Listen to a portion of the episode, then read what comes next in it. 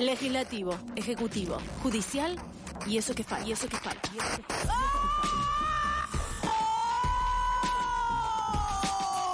El cuarto poder.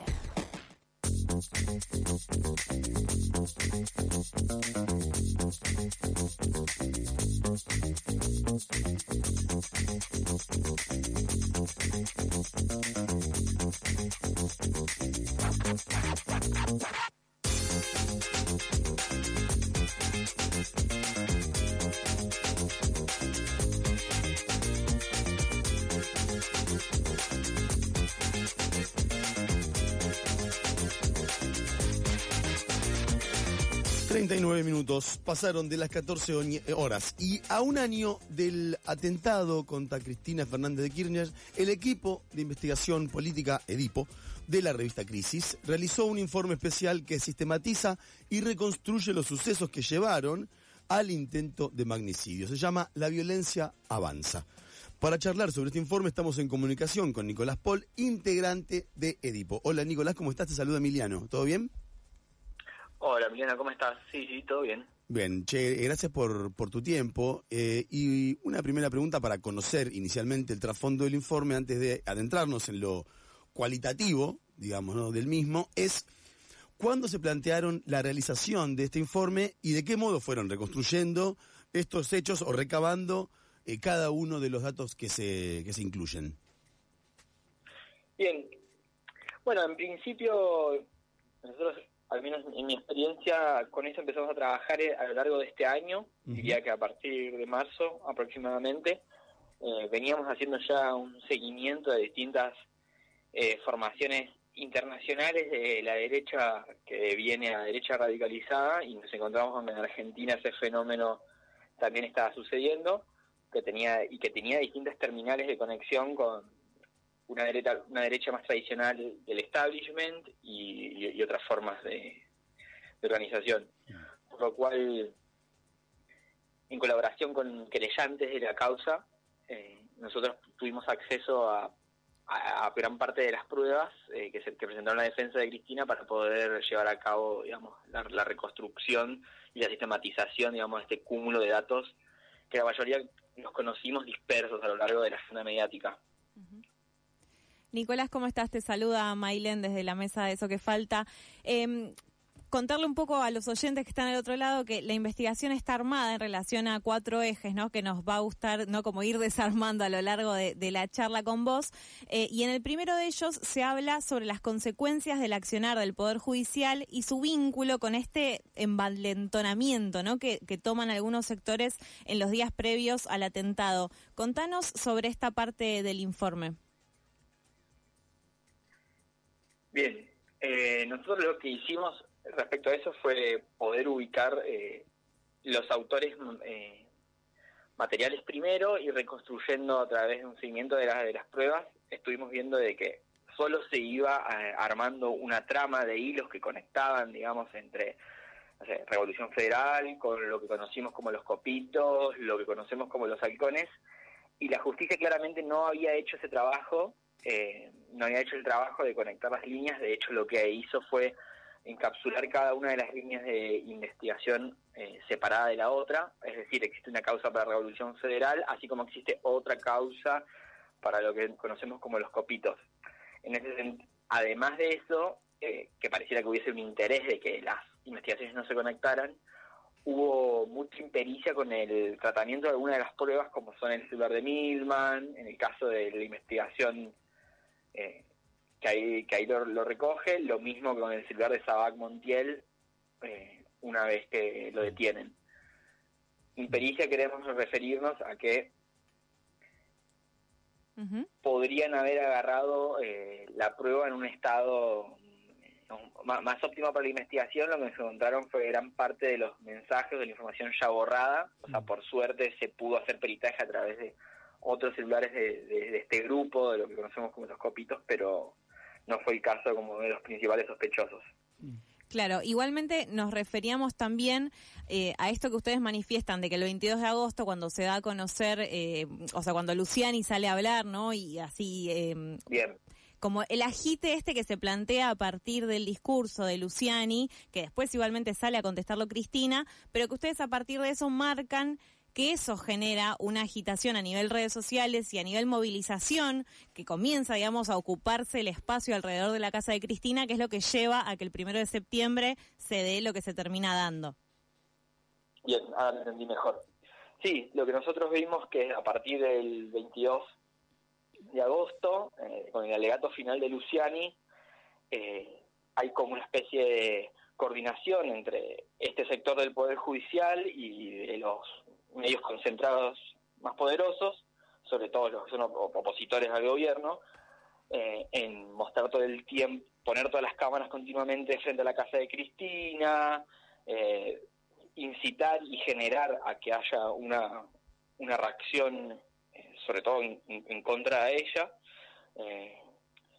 de hecho, vimos como gran parte de los vecinos de, de la zona de Recoleta se acercaban a gritarle cosas, así también como lo generó como por su contraparte un fuerte apoyo que se encontraron, digamos, los de estos dos bandos, de tanto de apoyo como en contra, en, su puerta, lo que generó este clima como de, tensión constante, por lo que para ya el sábado 27, si no me equivoco, eh, con el valla, amaneció la zona vallada por la policía de la ciudad, eh, nada, los enfrentamientos fueron muy tensos. Ahí, bueno, sucedieron tanto se encontraron balas de plomo por parte de la policía cuando no debían tener munición letal en, una manifestación pacífica como esa. Eh, golpearon a, Máximo Kirchner, de hecho también lo insultaron, golpearon a un montón de militantes. Eh, por otra parte, cuando revisaron mochilas de gente que fue, digamos, a criticar, a denostar a, a Cristina, le encontraron materiales para la construcción de una bomba de Molotov. O sea, se no se puede ver que hubo una suerte de coordinación para que primero para que ocupara toda la agenda mediática y también para que haya un nivel de, tensión social en las puertas de su casa. Claro, para que algo pase, para que algo esté todo tan candente y en ebullición que algo va a explotar por algún lado. Claro. Nicolás, ¿cómo estás? Te habla Malu. Eh, recuerdo a los oyentes que estamos hablando con Nicolás Paul, integrante de Edipo, y eh, eh, a propósito de lo que decíamos antes, la segunda clave del informe también tiene que ver con la derecha argentina radicalizada. ¿Cómo se constituye ese armado de pequeñas organizaciones de derecha y cómo se empiezan a vincular entre ellas? Bien. Em, en, sus, en sus orígenes, algunos de estos grupos de derecha eh, tienen ya una, una, tradición de largos años porque algunos de sus miembros eh, forman parte de lo que entendemos como una especie de derecha tradicional o histórica, mm. eh, que con lo que le podemos decir esta nueva esta nueva derecha internacional, eh, nacida con la figura de Trump, con Bolsonaro, etcétera, empezaron a renovarse tanto como en discurso como en las formas de construcción de identidad política. uno de esos casos es el de nuevo centro derecha. forma parte de la investigación y es como es uno de los espacios políticos muy interesantes porque funciona como, eh, digamos, amalgama, o sea, tejió parte de las alianzas políticas que después vimos durante la pandemia. Y, respondiendo a parte de tu pregunta, en la pandemia, en distintas eh, fechas que fueron en contra de... Eh, fueron en contra de las medidas tomadas por la pandemia, no solo desde no solo por la discusión a veces conspiranoica de las vacunas, sino por, la cuestión del tránsito libre. Mm. Eh, estos grupos se fueron encontrando, lo que les permitió ir tejiendo eh, una, una narrativa común en contra del gobierno y en contra de la situación general del país, y ahí eh, se vieron conectados, sobre todo por este espacio que llamamos Nuevo Centro Derecha. Ahí llega gente de Libertad Avanza, eh, llegó la gente de Revolución Federal junto a los que ellos llamaban las Mabeles, que en realidad se llama Equipo Republicano, tanto como gente del grupo de los halcones, tal como lo suelen nombrar los medios, al grupo de trabajo de Bullrich, en los que se encuentra eh, Gerardo Milman y Osvaldo Wolf. Claro. Es decir, las conexiones no son tan directas cuando uno ve parte de la trama de la investigación judicial, pero cuando empieza a, empiezas a reconstruir las piezas te das cuenta de que estuvieron espacio-temporalmente en los mismos lugares, eh, abanderados con las mismas luchas, y después, con el paso del tiempo, gracias a la reconstrucción que se puede hacer con parte de las pruebas, ver cómo, además de encontrarse en términos políticos, eh, hubo por detrás colaboración por parte de, poderes económicos concentrados, sobre todo en el caso que estamos hablando ahora, es de los hermanos Caputo. Las transferencias que hubo alrededor de 15 millones de pesos hacia Revolución Federal eh, nos muestra eh, cómo esta derecha no solo se está aliando a partir de una serie de consignas o, o un aparato ideológico internacional, sino también que hay un interés de que estos grupos crezcan. Sí. En la cuarta parte del informe, ustedes hacen una invitación eh, un poco chisteando, me parece, ¿no? Con los memes que circulan estos días, a no fingir demencia, ¿no? Y a enfrentarnos al avance de la derecha que también en estos días parece solo ir en aumento, ¿no? Y pensando en lo que sucedió en Las Paso y demás. Entendemos que en este sentido es que están a punto de lanzar junto con el Centro de Estudios Legales y Sociales, el CELS, eh, la plataforma Radar. Contanos un poquito de qué va esta plataforma. Bien. Bueno, parte de nuestro diagnóstico a partir de, todo el trabajo que hicimos fue ver de que desde, desde el suceso del intento de magnicidio hubo una fuerte parálisis eh, de la militancia a través del miedo que generó. Eh, también una suerte de nihilismo en gran parte, digamos, de los, no en todos, por supuesto, pero en gran parte de los militantes. Entonces buscamos eh, constituir una herramienta de trabajo colaborativo que nos permitiera mapear de manera geolocalizada y también con dato temporal los casos de violencia por parte de la derecha extrema Sí, de la derecha extrema radicalizada. Radicalizada le decimos en la medida que viene a tomar acción directa. Por lo que creamos Radar para generar este monitoreo, generar una suerte de batería de información y, conocimiento acerca de sus modus operandi y de esta, de esta forma no solo de alguna manera poder denunciar y hacer visible, sino eh, poder tomar eh, precauciones, digamos. Eh, esta herramienta va a estar saliendo a lo largo de estos próximos días. Está pensada sobre todo como una herramienta de, autocuidado y, autodefensa para lo que es las militancias, eh, el periodismo, todos aquellos que también estén dispuestos a, digamos, dar un paso al frente, no estar todo el tiempo en un estado de recibir eh, golpes, amenazas, mm. claro.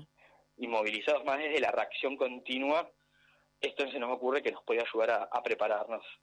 O sea, va a funcionar un poco como está funcionando el mapa de la policía, que cualquier persona puede ingresar y dejar registrado un dato, dejando asentadas, digamos, dirección, hora y etcétera. En principio, el mapa de la policía está pensado como una herramienta de democratización de esa información y denuncia una violencia que de alguna manera es estatal. Esa está enfocada a un público más eh, menos generalizado, está más relacionado con el un público que es de por sí militante o, o, que gestiona desde la cultura también eh, políticas de identidad y se encuentran eh, bajo constante amenaza de sectores conservadores, de sectores incluso antisemitas, racistas, machistas, bueno, distintas formas de violencia. Utilizamos todo, dimos un, un, fuerte trabajo de, de análisis para ver los tipos de violencia más comunes y generalizados en nuestro país y armar eh, el registro del mapa en, base a ese catálogo. Nicolás, muchas gracias por tu tiempo. Eh, el espacio está, por supuesto, lo saben, para lo que necesiten. Y bueno, estamos en contacto. Buenísimo, muchísimas gracias. Gracias, Nicolás. Pasó así, Nicolás eh, Paul, integrante de Edipo, que es el equipo de investigación de la revista Crisis.